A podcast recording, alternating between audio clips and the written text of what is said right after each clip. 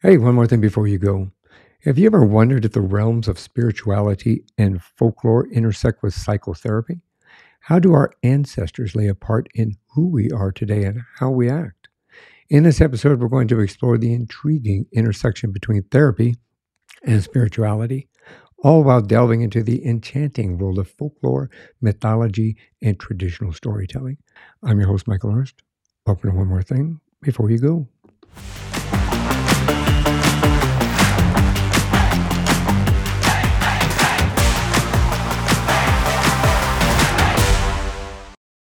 My special guest is Ben Stimpson.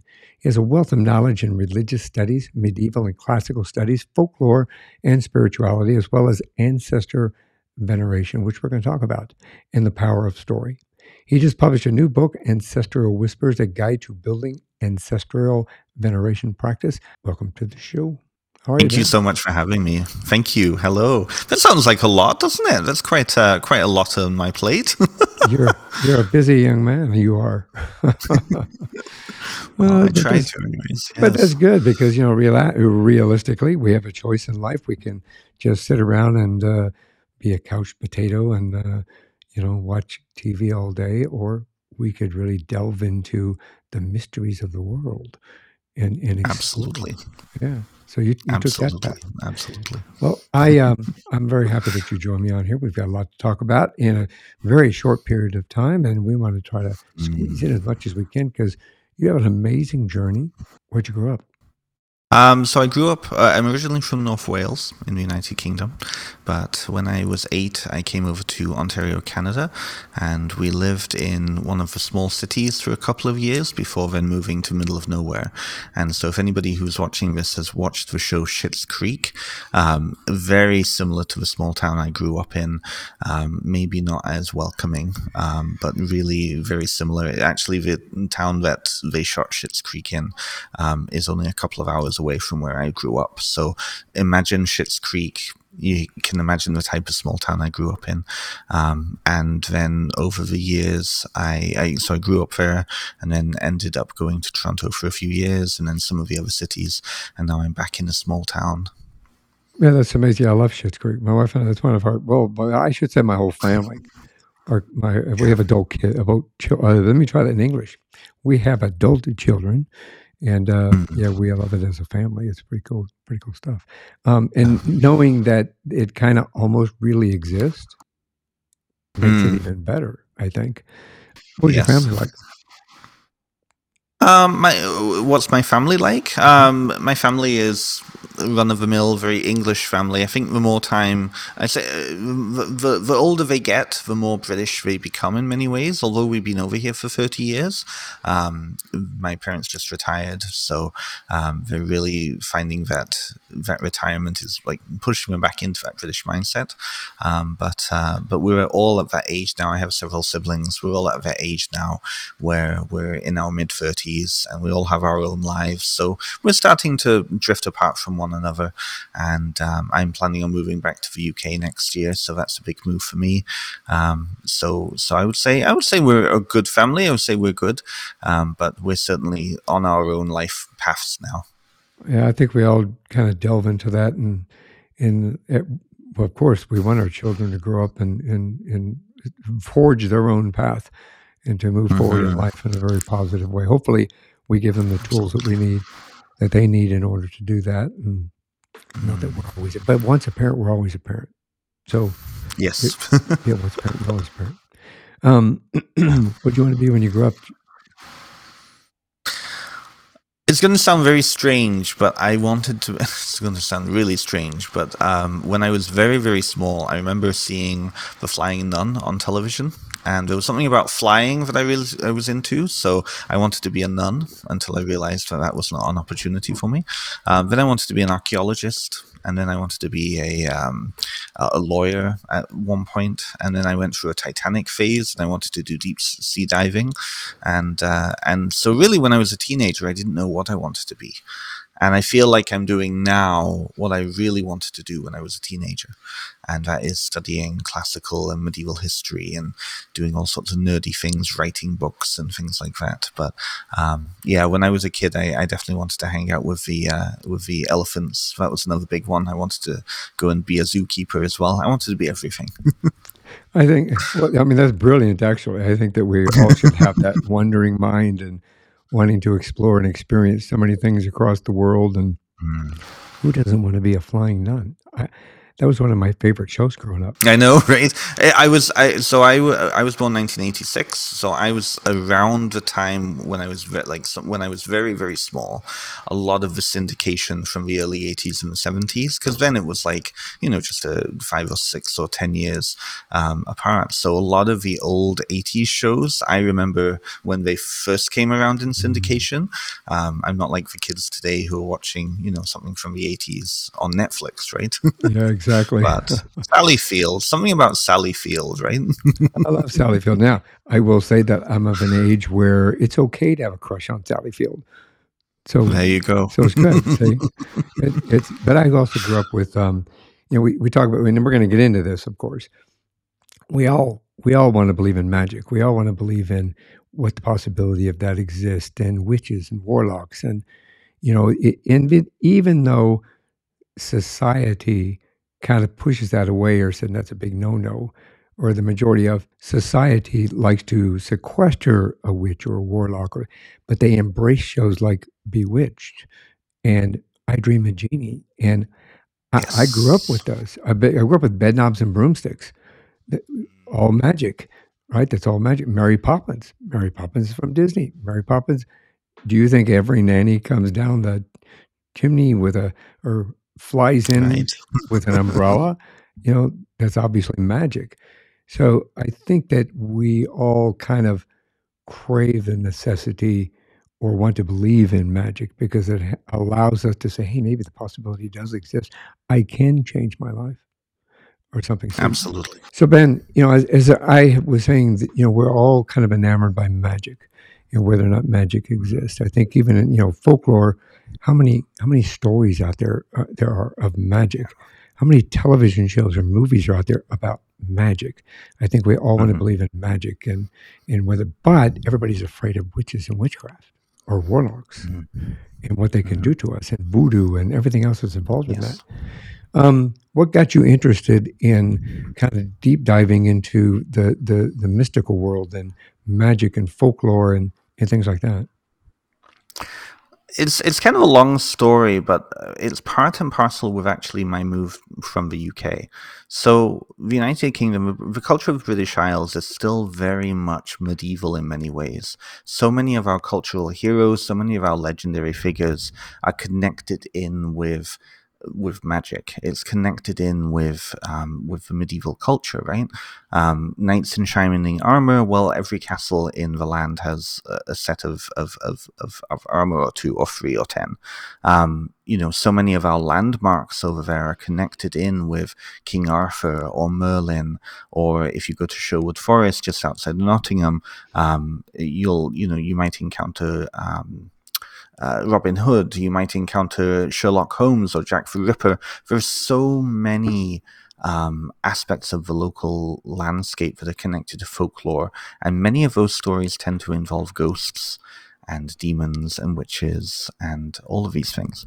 It's something that I think in North America you don't tend to have unless you go to places like Salem, Massachusetts, or if you go to New Orleans, or uh, up here in Canada, if you go to Montreal, um, right? So it's one of those, I think, living in a place surrounded by all of those stories all the time, and then moving over here.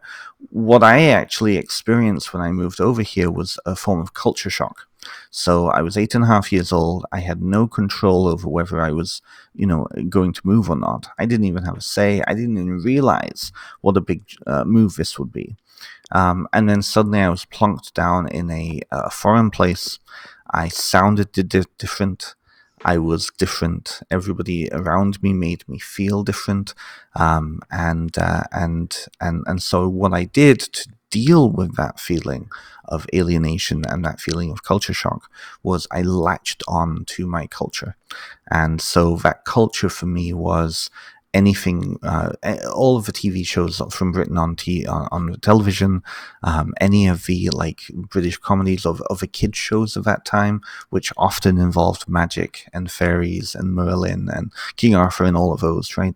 Um, and so it was really one of those things where I, I associated magic with being British.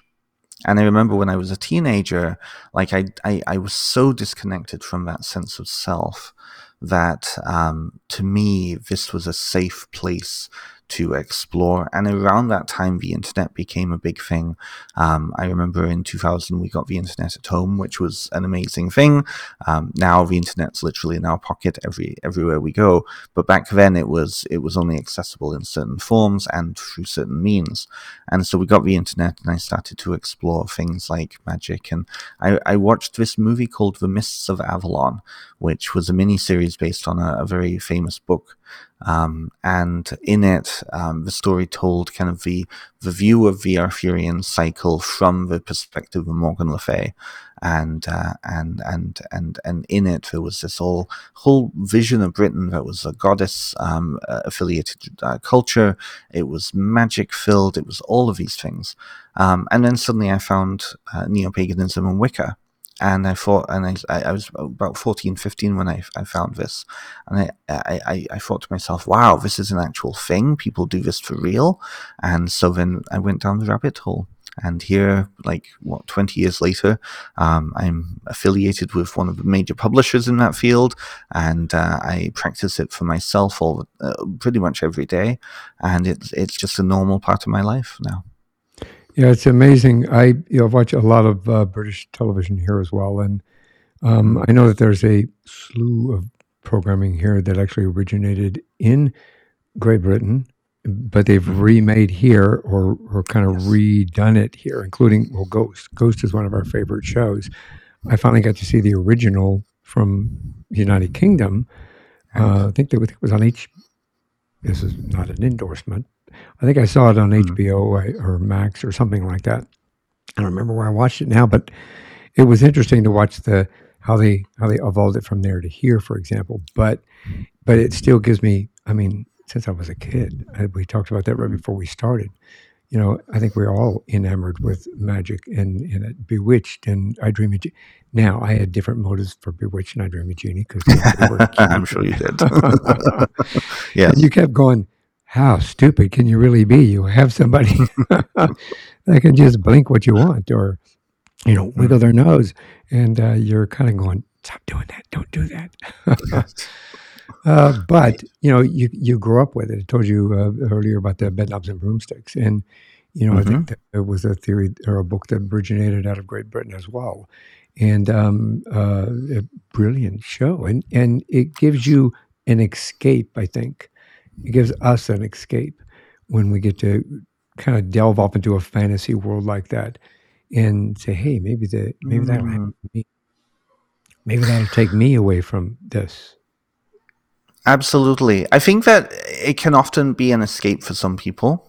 I know for a lot of people in the community that I belong to, or the communities I belong to, it's also a form of empowerment too. It's kind of like you use it first as an escape from particularly religious trauma. A lot of neo pagans um, tend to come from a Christian background where they didn't have a, a, a wonderful time growing up. A lot of trauma, a lot of religious trauma there, and so in many ways it's a, a, a an escape but through that process, there's an empowerment. And I, I, know a lot of people who actually come back to reclaim Christianity for themselves, um, just in a different way. They, they are relying, and this is where my medieval studies interest comes in. Mm-hmm they're then reclaiming the aspect of magic that was in Christianity and Christian culture for a very long time, but on their own terms. So it, it, it can be a, a, very empowering thing too. Yeah.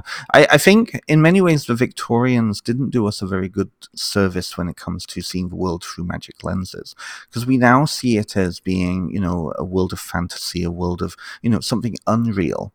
But if you go back to the, well, even just the pre modern or the medieval period or even the classical period or, or ancient times, the distinction between mundanity and magic, there was no distinction. Everybody, um, you know, everybody practiced magic in some form, whether it would be going to the church and collecting holy water to sprinkle on your vegetable garden with the hope that then that water is going to bless your garden, right? Things like that is magic if you see it in that way. Otherwise, it's just religion in other ways, right? So it's really an interesting, yeah, it's an interesting paradigm. You know, I grew up Catholic. I'm not a practicing Catholic any longer, but mm. you know, it in studying religion myself, a variety of religions.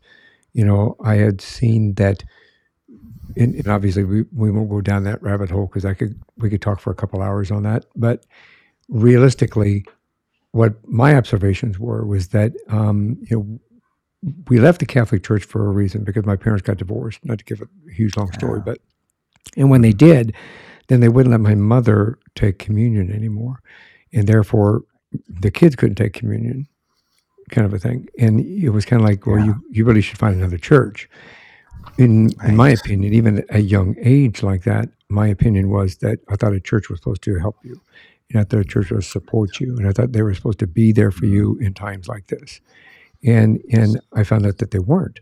So my mother went on a journey in in into different like she went to Nazarene Church, she went to um, Baptist, Southern Baptist, uh, Presbyterian. I mean, you name it, she went to it mm-hmm. just trying to belong. Is what she was trying to look for. Which right. I observed that as a child growing up, and I think we all want to belong, and we all want to belong yes. to a community of like-minded individuals that help and and as you said earlier, empower us. So I think that the mm-hmm. community. Mm-hmm we'll say the the magic community, the folklore community, because folklore, as you know, and correct me if I'm wrong, but folklore a lot of times is based are based on the folklore stories are based on uh, true incidents that took place, and then somebody made a story, and the storyteller spread the story across the land, and it grew into Absolutely. what it has become.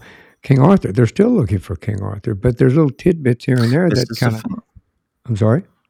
Mm-hmm. Oh, it said this is the thing. This is exactly it, right? There's little tidbits here and there, and I think in many ways, what what uh, what you're what you're speaking to there is a very natural form of how cultures grow and evolve. What happens? This shows back to oral culture. Um, what what needs to happen is when history starts to go outside of living memory. So usually, three generations is living memory. Um, by then that history starts to either get lost or it needs to transform in order to be remembered. Um, and oftentimes, the elements of that history that are important are taken out, and they're usually attached then to some kind of a legend, a legendary piece. So we see this with American culture, um, all of the legends of the founding fathers, right? I can't think if it was Samuel Adams or, or George Washington and his famous axe, right? Um, you look at Paul Bunyan going around and spreading apples, uh, apple trees all over the place. Apples uh, are not indigenous to North America, so what what could be useful to explain the presence of all of these apple trees suddenly, right? There's an, a figure, Paul Bunyan, who may be really the amalgamation of an entire field of people an entire um, community of people, um, but he becomes then the focal point. And it's the same with with history in other ways, right? And so I feel like that that process is it's a very natural thing because the community then decides in a hive mind sort of sense what elements are important, what needs to be maintained, what needs to be kept, and then through the use of legendary pieces like you know a very charismatic figure or through a ghost story or whatever it is something that's going to be memorable and entertaining then the information is retained even if it's slightly changed or even if it's grossly changed the element is still there and then through the folk culture, the information is retold again and again and again. So it's a very different form of history. We tend to think of history as, you know, facts and it has to be correct and this and all the other. But oftentimes legends turn into myths, um, and myths are, are identified really as origin stories. And so if the essence of the origin story is true, then it doesn't necessarily matter then how it is remembered in the culture it's still the idea that the, the the the main piece of the information is still true, and so that is important, and that then carries through. So it's a really interesting process culturally speaking, um, and and we see this through material culture, we see this through storytelling, and and then what becomes a, a story that is essentially created to keep history then becomes a communal activity that the community can kind of identify with and find itself within. And then it becomes a co creative process. It's very fascinating, the dynamic. Yeah, it is very much so. I think that the mm-hmm. society, as we know, has the opportunity to evolve and to mm-hmm. to move forward or, or move backward in mm-hmm. some cases. Unfortunately, yes. that's happening now. Um, mm-hmm. But storytelling will stick with us, I think, throughout whatever takes place. It, it brings us, as you said, there's always origins, even the myths and origins that come through. There's always got to be an, or, an origin somewhere. That's had to have been somebody's, it came out of somebody's mind, somebody's mouth, somebody's action, or they saw something. Everybody's perception as a cop. You understand? The reason we interview as many witnesses as we can of a crime is because everybody's perception of that incident is different and from a different angle and can provide different clues for for what took place during that time period. Well, same thing I think growing up with storytelling, you know, it's mm-hmm. I can't remember that old game we used to play as a kid where you'd whisper oh, something um, somebody's ear telephone. Yes. uh, yes. you know, and then by the end, you're hoping it got to what it's supposed to be, but everybody kind of interprets it a little bit differently. But there's still some origin of what was in it in the first place. Um, it, I, something you said earlier kind of really intrigued me. Um, the fact that you, you practice you practice kind of a magic every day, right? And you practice mm-hmm. that that aspect of it. Do you consider yourself um, a witch or warlock, or eh, from that practical level point, or or is it just something that you kind of implement on a regular basis to benefit your life in a positive manner? Well, I, I I have a strange relationship with that word witch because I feel like it's been used so much in different contexts now that it's really lost its kind of historical meaning. So originally, so like magic and magic practice was a uh, a, a, very regular part of of, of, of ancient and medieval um, Europe and society, right? There was a big distinction, though. There was um, something called cunning craft and so this is the, the village wise woman and the cunning uh, the cunning man um, or the cunning people and that, that term is being applied now to seemingly all European cultures for a very similar kind of um, p- profession in society, which was the, the, the village wise person, right? These are people who you would go to, you would pay a small fee, they would use astrology, they would use, which was a science back then, um, and they would use um, kind of the, the, tools at their disposal, the magical tools at their disposal, um, to benefit society, to benefit their clients, to benefit benefit everything. Um, and oftentimes that form of magic was in alignment with the divine, in, in, alignment with God. Even if the church didn't necessarily like it, um, it was still culturally seen as being good, right?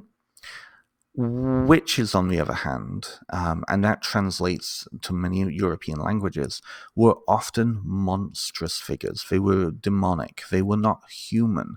And so it's kind of ironic that you know, the witch trials, the vast majority, well, all of them, um, were uh, practicing Christians who were condemned and killed. There, there's very, very few um, instances where someone would actually said that they did not, they, they were not Christian. So it's it's kind of a weird thing. I, I used to use the word witch for myself, and what I did was witchcraft, um, but I feel like that's become very it doesn't mean anything anymore. And so I tend to see myself as a folk practitioner, um, as a spiritual practitioner, as a magic user. And so that for me is a little more comfortable and makes a lot more sense for the type of work that I do. Um, you know, I, I don't just practice like neo paganism, for example. I'm starting to explore uh, reclaiming aspects of Christianity for myself, which is working with the saints, um, going in and engaging with local shrines and, and engaging with the cultural institution of Christianity. Um, uh, as well as then going to pagan temples, going to sacred sites, and and, and, and, and using magic in that way. So, but I, I, I, I, do tend to use magic a lot. I don't tend to call myself a witch. Um, and the type of magic that I, I, I practice is really me instilling my will onto my surroundings, tying into kind of what is happening around me all the time anyways and learning how to go with the flow of that so it isn't you know it isn't necessarily me um, it isn't necessarily me trying to change reality to fit my will. It is figuring out the loopholes within reality through magical practice that will then those loopholes will benefit me, if that makes sense. It makes a lot of sense. I mean, we if I think we all sometimes really practice it to a certain perspective, and, and a lot of people totally. don't realize that they're actually doing that. Manifestation, I think, is a part of that. I, you know, I we I say we because my family believes in manifesting and me believes right. in saying making something come about, making it come the way it's supposed to. You know, this is exactly it. People don't realize that they're doing it all the time. Whenever you say a little prayer, whenever you say, please, please, please, please, please, you know, if you're looking at God on the ceiling, for example, right, you're saying, please, please, please, please, please. That is a form of magic. That is mm-hmm. a form of intercessory work where you're asking a spirit to intercede on your behalf or, or a deity to intercede on your behalf. Um, I think a lot of people don't realize that all the lucky stuff that they do, like, you know, the lucky charms that they have, or, you know, the little ritual that they do when yeah. they buy lottery tickets, right? That's magic. They don't think of it that way. And that's how, in the medieval age and the pre modern age and the classical age, most people perform magic. It was just a natural part of their life. They did little rituals here and there with the hope that it would benefit them. And that's really what magic is. Um, and we, in this rationalistic kind of, you know, Enlightenment era, modern p- phase, we've really divorced ourselves from that, you know. What, what, what do you think caused that um, that uh, I won't say disillusionment, but that disconnection mm-hmm. with what we uh, or our ancestors, which I'm going to go into ancestors here in a few minutes, um, what do you think was the um, the the catapult to? There were three things. Absolutely, there were three things. So, um, the Protestant Reformation, in particular, caused what used to be a very collectivist uh, culture or set of cultures in Europe to suddenly turn individualistic. So when and we see this even in other forms of religious traditions around the world, as soon as you move from collectivism, which is the kind of identifying with the group and finding yourself through the group, to individualism, which is the basic Protestant mindset of I don't need any intercessor between me and God. It needs to be direct. And then, therefore, I need to be in control of my own salvation. Suddenly, you start to get things like capitalism, you start to get kind of this scientific rationalism. And I think, in many ways, um, that scientific rationalism piece um, is, is what caused many issues. Because if you're only if you're only going to judge reality based off of what your five senses can can can discover, then you're missing out on whole segments of, of reality. And I think that mindset then, especially with like the industrial revolution, um, the uh, the rise of capitalism, really, which is tied to individualism, um, really forced our cultures, mostly in the western west of Europe and Western Hemisphere, to to move away from magical thinking, to move away from this idea of us in relationship with kind of a much larger cosmology, and to center ourselves as the center of the universe um, and and and most traditional thinking that magic is part of, um, and this is worldwide. Most cultures think this way. Um, we see ourselves in relationship, and magic and ritual and religion and spirituality is a way of relating to and, and, and relating with that grander scheme. But in a capitalistic, individualistic mindset, it's just us. So therefore, you know, if we're not seeing anything, then it doesn't exist.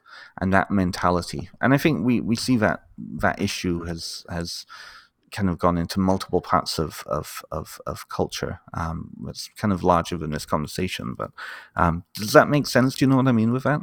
It does. It makes a lot of sense. I think that you, you know we you can see the even the evolution of that. You can uh, if, mm-hmm. if you really observe it, if you take a look of how societies, as I said earlier, and you and I both know, societies will evolve. If societies will make adaptations, they will adapt and overcome, or they will they will fail and and then move on, so to speak.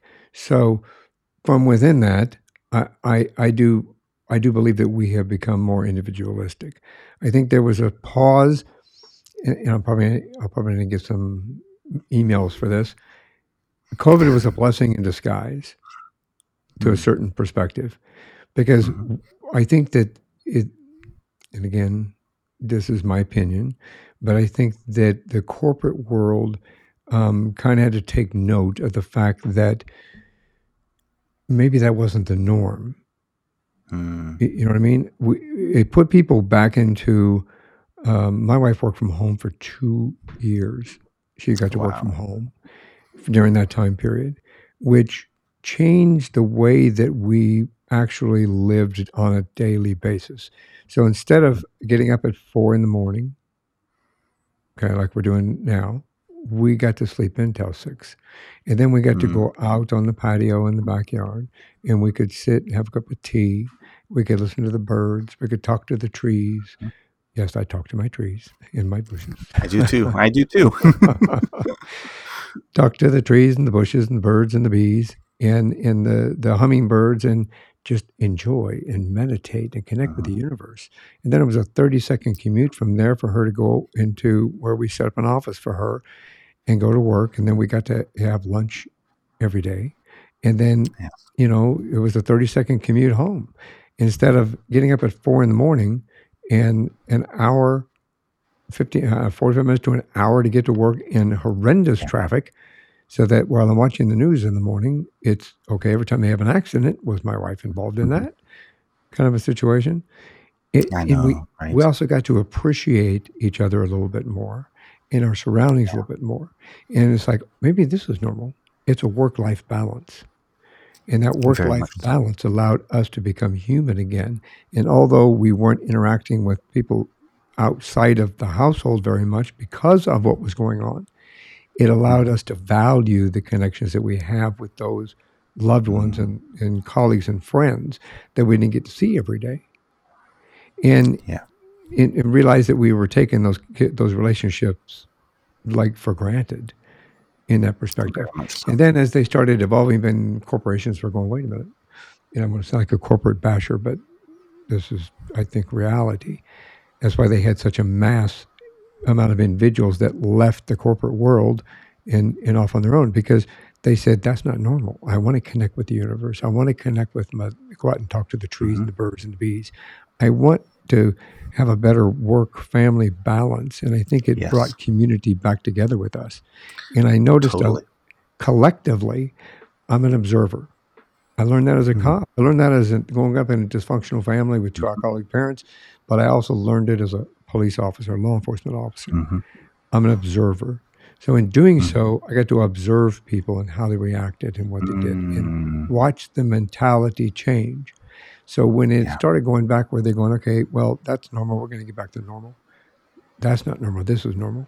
This is normal is hour hour in to work in the traffic, spend eight eight and a half hours here busting your ass, and then mm-hmm. hour or so on the way home, and then you get about three or four hours to shove food down to your yourself. mouth.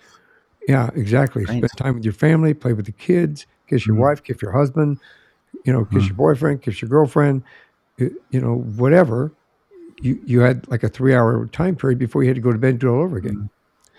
Mm-hmm. Exactly. And I, I started noticing the negativity rise and the depression arise.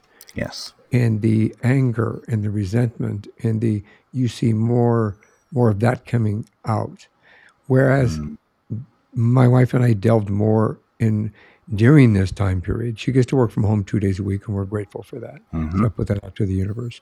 We're very grateful for that. So it's only 3 mm-hmm. days a week that she has to fight that, which is, as she says, that's still too much. But realistically, it allowed us to reconnect with each other in our community in a much better way.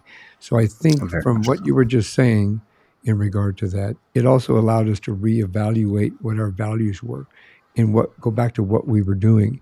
Because once she started going back to work we stopped doing the meditations and we stopped sitting out on the back patio as much as we you know, did do before. We stopped doing all that because she had to work for five days a week until they finally come up with a plan and said okay well you can go back to uh, we're going to do this thing this hybrid program and we're going to see how that Mm, right. kind of a thing so she went back to work for that five days a week and was like, wow. So now we don't go on the back patio anymore. We didn't meditate anymore. We didn't talk to the birds and the bees anymore. It, it Yeah. changed dynamically, immensely. Very much so. So I so I see where so. even in those day, in those times, I could still see magic happening during the times that we Mm, did were able to do it. The times that we did we did we had we had we had um, bees that would just come up and say, "Hey, thanks for the flowers." You know, they mhm. just buzz around, check us out, and move on to the next Yeah. flower. Or hummingbirds. Yeah. We had hummingbirds Yeah. that were laying right in front of us, just kind of like, "Hey, Yeah. how's you doing? Good morning." Yeah, people are going to think I'm weird, but This is well, and but this no, this is the thing. Those that was happening all the time. You were just in a place where you could recognize it and you could see it, right? Yeah, that's really I think what magical practice has taught me over the years is to. It isn't about what we think magical practice is supposed to look like, which yeah, is you know casting a circle, meditating in a dark room with cloaks on, right? It's about relationship with reality around us. yeah, And when we clue into that, when we're able to get out of this five senses that we've been told are the are the ways that we relate to reality, we suddenly become aware of all of the other things around us. One of the issues of modern technology, and I, I realize this as we're on a podcast uh, through a computer talking to each other, one of the issues of modern technology is that our attention span in the West has decreased so much that we don't actually hear things that are going on right next to us. If you go back, you know, 300, 400 years, or even 200 years, right? People were so acutely aware of their environment, they could hear the crackling of the fire and know just based on the sound that that fire needed to have to be stoked. They could hear a certain bird calling in eh, in the middle of the afternoon or something like that and know that there was you know maybe a deer close by or whatever it was right? There, there was a connection with the local landscape and there was a local uh, there was a connection and and and uh, and relationship with that environment um and and magic was happening there but it wasn't it, it was mundane right? What we see i think as magic now um, which is like one of the big things i work on with myself and some of my clients is that idea of synchronicity is is cluing into those weird uh, situations that we might find ourselves in where something happens and it is so coincidental that it just throws us off sometimes we don't even become aware of that sort of stuff unless we're really paying attention. And I think it's a lot easier to pay attention to ourselves, to what we're feeling and thinking, to whatever it is, um, to our environments, when we don't have this barrage of you know, needing to constantly work, the stress of all of that, the stress of having, you know, multiple computers on all the time, buzzing and, and creating background noise, light pollution, right? All of this thing of modern technology that, uh, or this modern lifestyle that we lead that is telling us that this is really what you know advanced living is. Well you know yes 200 years ago you know we didn't have the antibiotics that we have now but there's a lot more connection and i think there was a lot more connection with people too what i've noticed to pick up on something that you were talking about there um, is that one thing with the pandemic is it shocked uh, the whole world and it shocked many people in the west who um, they they've never encountered um, disease on that scale before. They've never encountered death on that scale before. You know, six million people worldwide are just gone in the span of two years. Six million people, and I think that that that is still rising. There are still people dying from COVID, right? Um, but it shocked a lot of people. And it shocked people because it disrupted all of the things that they would just normally do and and and you know take for granted. Um, we saw this particularly with mourning practices and funeral practices, but even just the ways that we connect. Suddenly, we were forced to all be online and connect online um, because we, we we couldn't connect in in ways. And I think that in many ways that taught us how important connection is and taking a moment and and and spending time with each other. Um, even if it's just you and your partner, or even if it's just you and your family, you know, learning it to spend the actual time instead of, you know, being on the phone while being in the same room with people, right? And that's magic. And I think uh, the circles that I run in, I see a lot of people, particularly the queer community. So a lot of my my um, witchy kind of magical practitioner friends, um, who are also interested in ancestor work, ironically, um, they tend to be uh, queer people in their 30s who are like me. And I see a lot more interest in going back into nature and, you know, harvesting like rowan berries. A load of my friends uh, just a few weeks ago went and collected rowan berries in order to create charms for protection of their home. And for them, it was a whole day out. They all went into the woods, found rowan trees, harvested and spent the day just exploring nature. And that was great. I mean, you know, a couple of my friends work in corporate, they never get a chance to do that one their regular lives, right? So it's an escape, but it's also an empowerment piece. Um, and it's it's really it's really big. I feel like a lot of people are interested in in ancestor work for that because they're mm-hmm. interested in the stories and the lifestyles of their ancestors, um, and and how they can bring those into the today's world to be in a healthy place. But as a colleague of mine uh, uh, uh, said, I think the danger with ancestor work, and I talk about this in my own book, is um, oftentimes we can get lost in the story of our elders and we're not living our own story. That's the next step is to li- live our own story. From that perspective, talking about, that, I mean, it's profound what you just said. I agree with all of that. I think that, um, it is something that we, you could walk into a restaurant and you see a family of individuals and everybody's got their nose in the phone instead of having a conversation, mm-hmm. which is really disappointing from that perspective. Now, yes, I am an old guy and, um, I won't say how old, but we'll just say I'm wise.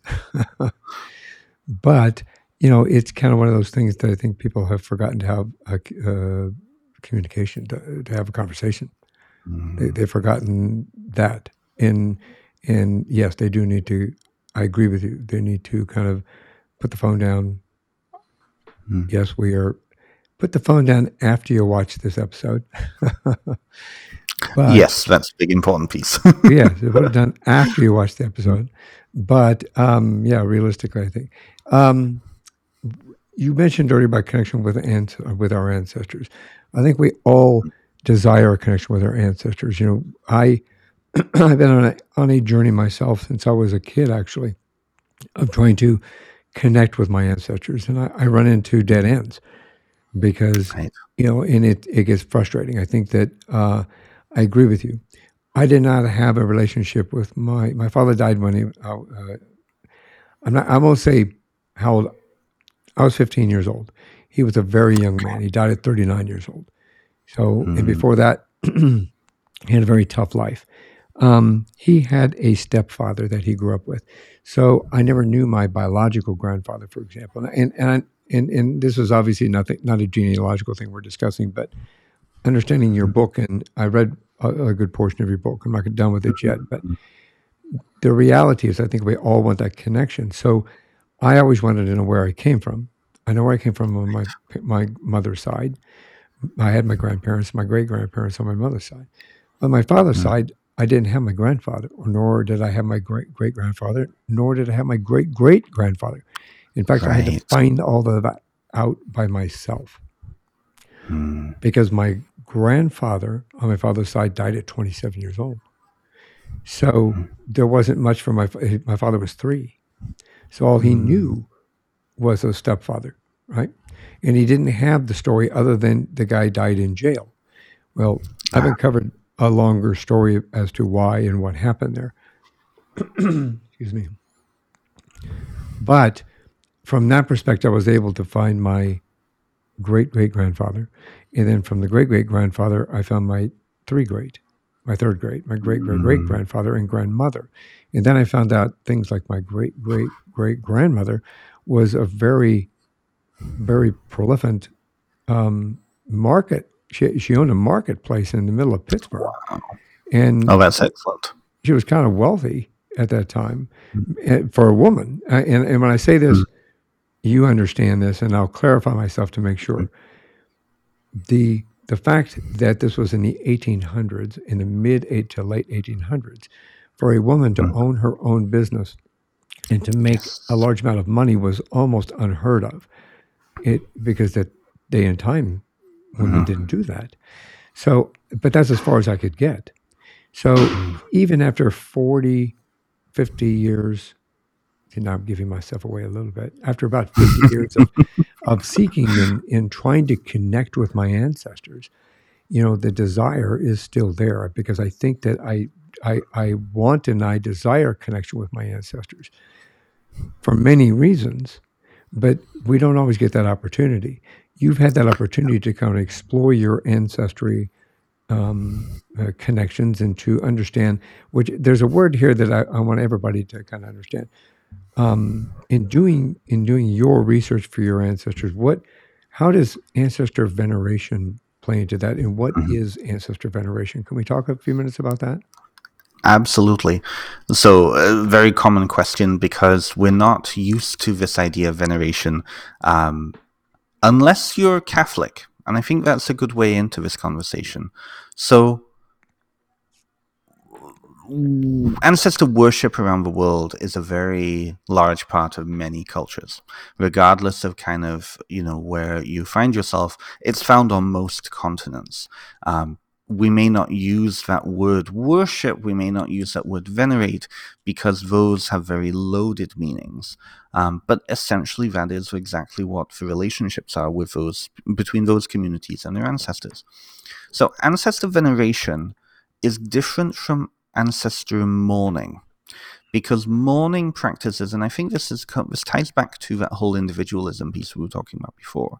I think the Western world, particularly North America and, and, and Europe, um, and, and, and kind of Protestant Europe, has been so divorced from the idea of death for about 100 years now because of funeral industry.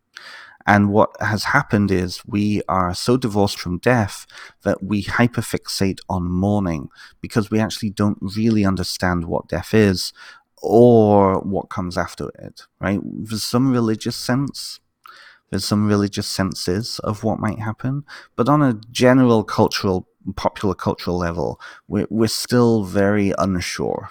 And and so we tend to focus mostly on the mourning practices and the mourning traditions, grieving practices, because of our individualistic senses uh, in the culture.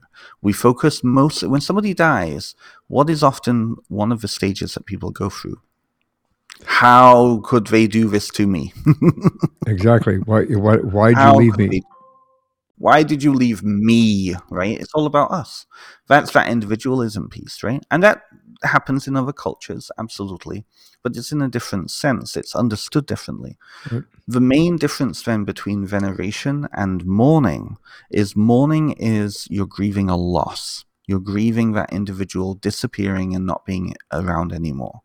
Veneration, on the other hand, is a whole spiritual viewpoint which sees the ancestors as still being accessible, still being here, still being, we're still capable of interacting with them. It's just the, the way that we do that is now different. The way that we do that is through a spiritual sense, as opposed to a, you know, going in and sitting down and having a cup of tea with, with grandma, right? Instead of grandma being in the living room, she's now in the ancestor shrine on, on near the front door, for example, right? it's that sense of we're honoring not just the kind of the individuals, but we're honoring the collective.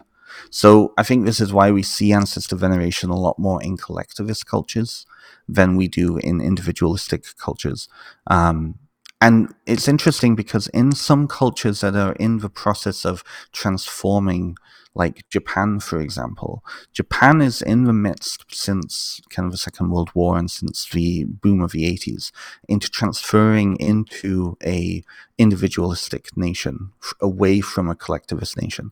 And a lot of the younger generation in Japan are unsure really what to do with their ancestor work because it was something that their grandparents did and never taught them. And so it was it's a weird kind of thing that we see, we see particularly happening in that country.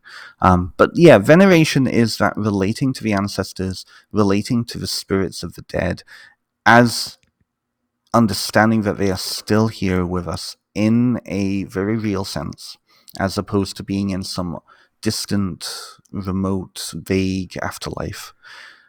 And I think that then that main piece switches then and changes how we then relate to each other, how we relate to them, how they relate to us, how we relate to then community.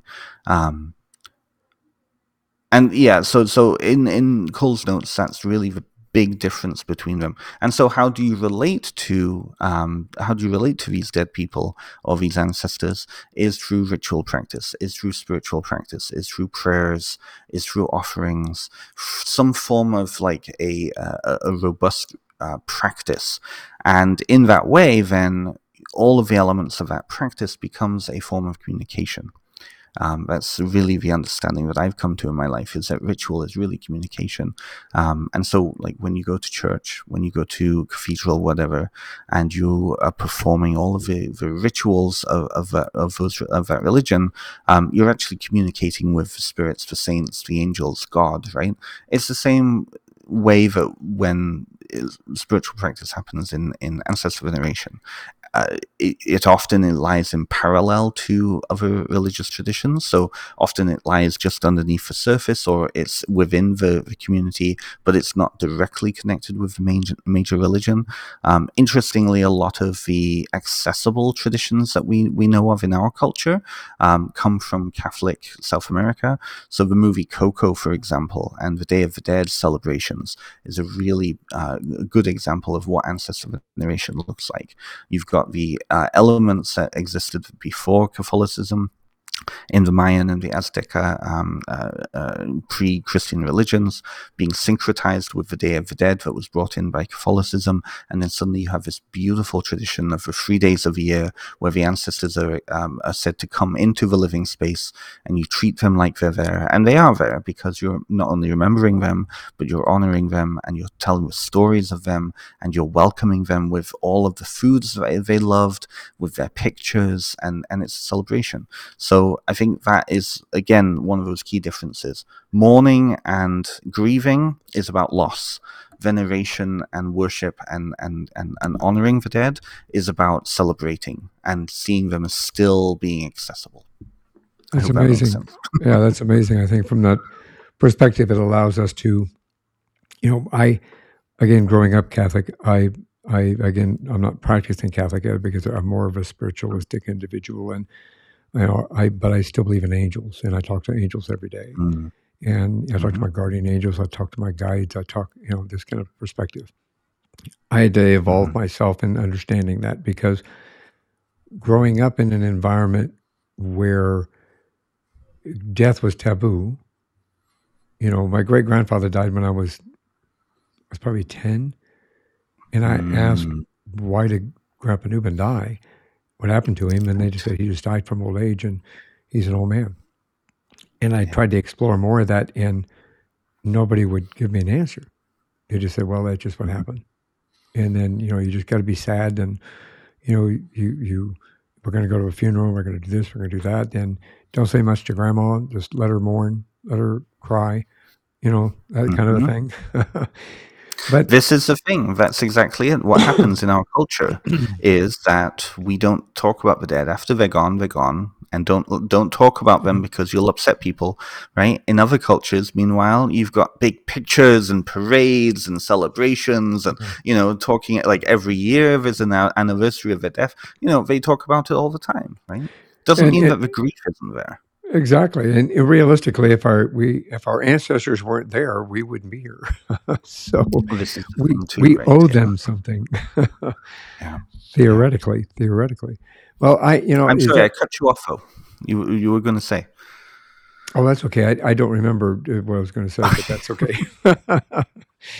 it, you know, I, I was just, uh, I think I was going to say, you know, realistically, I think, you know, in in evolving in myself and growing, and as I grew up, and uh, the more I got involved in like law enforcement, where I lost, uh, a, when I say I lost, there, you know, I went to unattended deaths. I went to traffic accident victims. I went to, you know, different people, assault.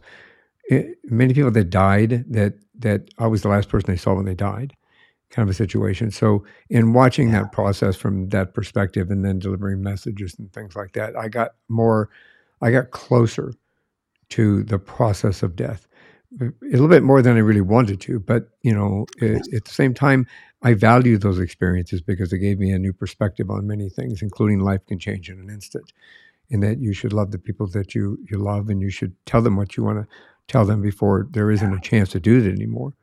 Um, again, Yeah. one more thing before you go. So, uh, I agree with with your your perspective of, of veneration. I do understand the cultures that that represent themselves in in honoring their ancestors in such a way. I am sad about Japan. I follow um, uh, the Blue Zone diet from way back when Okay. when it first came out, and I've got Mm. the, this book about Okinawa, and I Mhm. watched a documentary. This is just real quick introduction um, about what it'll validate what you were saying. when I bought the first book that I bought about the Okinawan diet, because I have a disease, I have a I have an autoimmune disease, and I manage that with diet and food. So I thought, well, what a better way to do this is to kind of investigate this. So I got this book called The Okinawan Diet. I started reading about that and how they eat and longevity, and the fact that in Okinawa they used to be the longest living human beings on Earth, and why? Hmm. So I've been following them for quite some time, and and then this guy came out, Buettner, who Dan Bu- Buettner, who wrote the Blue Zone Diet, and he did a documentary on Netflix about it uh, just Mhm. recently, and um, it's a great documentary. People should watch it, especially if you want to get healthy and you want to understand food and how it affects your body and the connection to food and to family, because the places that the people live the longest are Mm. places that this just to emphasize what you said are communities that support each other and their families Yes. and respect their elders and take care of each other Mm. from that perspective and honor their ancestors as as they are and who they are and where they came from they don't forget them they they continue to nurture them they don't Very much i'm on so. a soapbox especially the united states they have a severe problem with saying if you're old we're just going to put you in a home This let is the them worry about you. Yeah. Kind of This is the situation, forgetting that. So you coming up with this book and writing this book, for example, is a fantastic opportunity for people to understand. You know, you know my uh, my artwork for the podcast is the Tree of Life.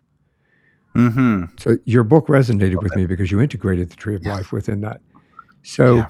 it is a, an opportunity for individuals to explore the fact that we seem to value our relationship with our ancestors and where they came from, where, why we're here, and what we're here for. Because our, if it wasn't for our ancestors, we wouldn't be here. This is the thing. And this is where it gets to the second piece, which is about legacy. This is why individualism, I think, is such a bane to the planet.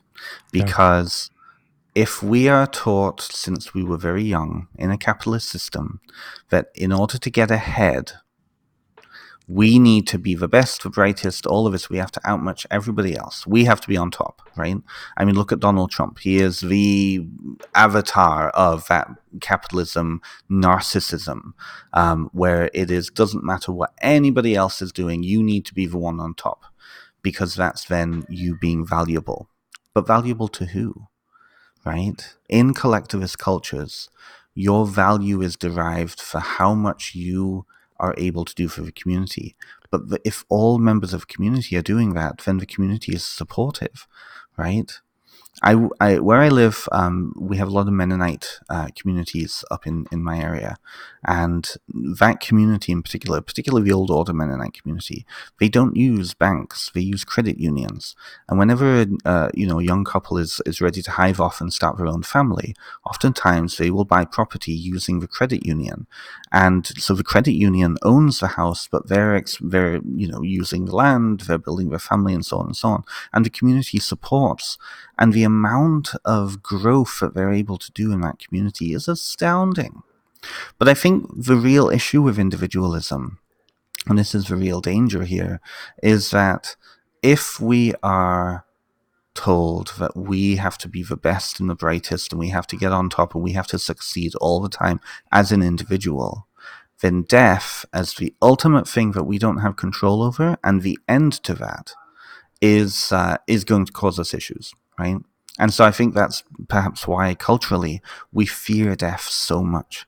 Because if we don't have regular connections and good connections with our our our community, and the running narrative is that growing old is a bad thing because suddenly um, you well uh, you will eventually not be as successful as you are. You will eventually not be as um, useful to society as you are. Then you're not going to be you're you're nothing, and therefore let somebody else take care of you, right? Um, versus collectivist cultures where you're your uh, contribution to the community is honored, your wisdom and your guidance and your ability to have that perspective that young people who are younger don't have is honored, and you are taken care of. When I was in social, I, I trained in social work years ago, and I did a placement at a Polish retirement home in Toronto.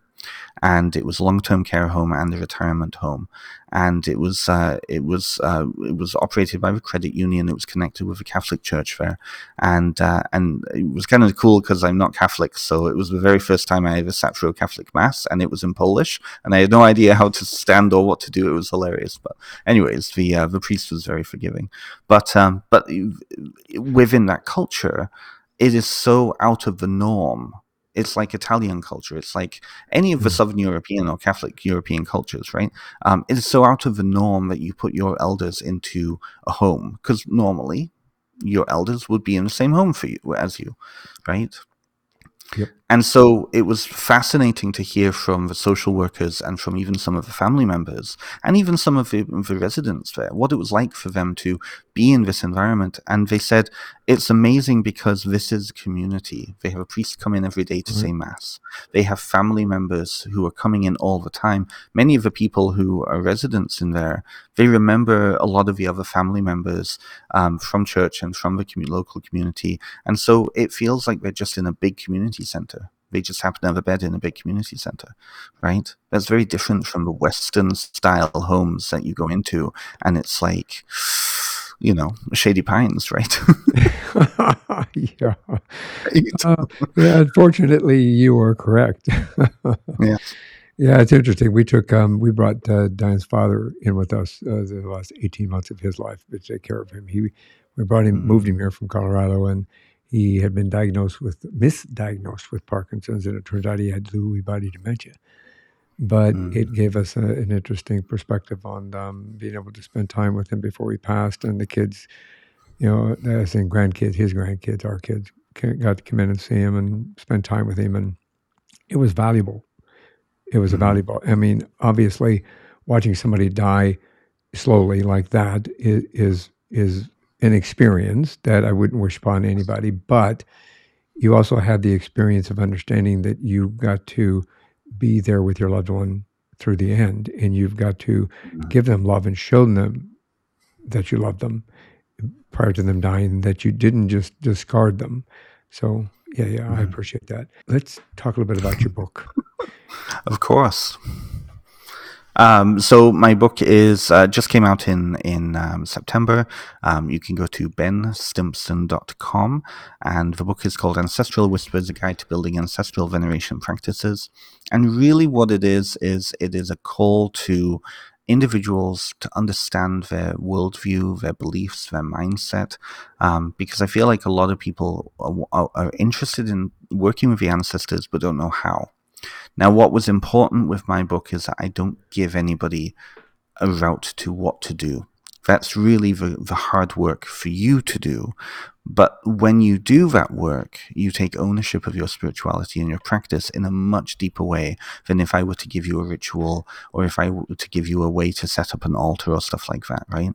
So the book is uh, it's a, a guidebook in that I take people through various aspects of a lived spiritual practice with a lot of questions, a lot of uh, journal prompts in there, and a lot of examples from around the world of how many other cultures that have ancestral um, kind of spiritual practices in integrated into into into community, integrated into personal practice. Um, so that people can glean a sense of, of perspective. And then the question is then what do you want to do with this? Right? You want to work with the ancestors. Well, why? What what is it about the ancestors that you want to work with? What is driving you to engaging with this form of spirituality? Um, and and and and so really, I put the ball in other people's court. Um, I also have a podcast too. People who are listening to this won't see that, but I have a, a podcast called uh, Essence with Ben Stimpson, and uh, I interview many, many individuals from the pagan and Wiccan and witch community. Um, a lot of folkloric witches lately particularly around um, integrating aspects of, uh, of personal identity and, and growing and grow through that process and through these practices. Um, so you can find all of this out and you can go to my website, benstimpson.com, and that has information about the podcast, about my offerings, about my book. I do also have classes available, and I'm just about to launch a series of classes through Udemy as well. Um, so that's all, that will also be on my website too. Outstanding. I'll make sure that everybody there's a link in the show notes for you, you to be able Perfect. to connect with just a push of a button, and that way they can get to you quick and easy, including your podcast and um, as well as where you can buy the book. Um, Thank you. For those of the, those that are listening, please say the name of your book again.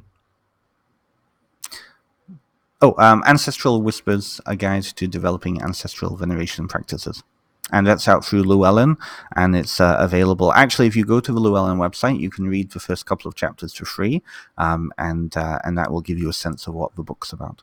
Outstanding. Uh, I've read I've read a good portion of that book. It's a wonderful opportunity for you to be able to have a better understanding of your connection with your ancestors and um, how it can benefit you. So yes, you should go out and do it, and absolutely go listen to the podcast. I've listened to it as well. It's really good. Uh, ben, thank you very much. I really appreciate you and I connecting. I think that uh, you have an invaluable journey. I could talk to you for another hour, maybe two. I know. I was seeing the time. I was like, oh, we're a little over time already, but um, this has been delightful. Thank you so much. Absolutely, absolutely. I think that uh, uh, we should we should embark on another conversation maybe next year and and maybe kind of explore a little bit more of what we didn't get to talk about yet because mm. what a mm. fascinating fascinating opportunity for people here to really get an understanding of spirituality and the connection and our ancestors and magic and how we all perform within that within an arena. Um, this is one more thing before you go. So before we go, do you have any words of wisdom you can share? Absolutely. To really encapsulate everything we've talked about today, um, I work a lot with narrative therapy, and I often come back to this with clients the story is most important thing and that is the story we tell ourselves the story that society is telling us the story that we tell about other people and how all of those stories relate. And those stories can often be re-edited depending upon our our lenses that we're looking out. So focusing on the story think about your story think about the story that you're involved in and that you don't want to be involved in. And i think that's the essence of spirituality for me that's very cool. Very brilliant words of wisdom. Thank you very much. Thank you. Thank you. Again, Ben, thank you very much for sharing um, like invaluable insights on the intersection of spirituality and therapy, as well as the significance of folklore mythology. Um, I've enjoyed this conversation immensely. I hope that we've enlightened you all out there listening and watching, and that you found it as fascinating as I did. Open my eyes a little bit more today. So, again, I appreciate you very much. And for all of you out there, please, one more thing before you go, have a great day, have a great week, and thank you for listening. Thanks for listening to this episode of One More Thing Before You Go. Check out our website at beforeyougopodcast.com. You can find us as well as subscribe to the program and rate us on your favorite podcast listening platform.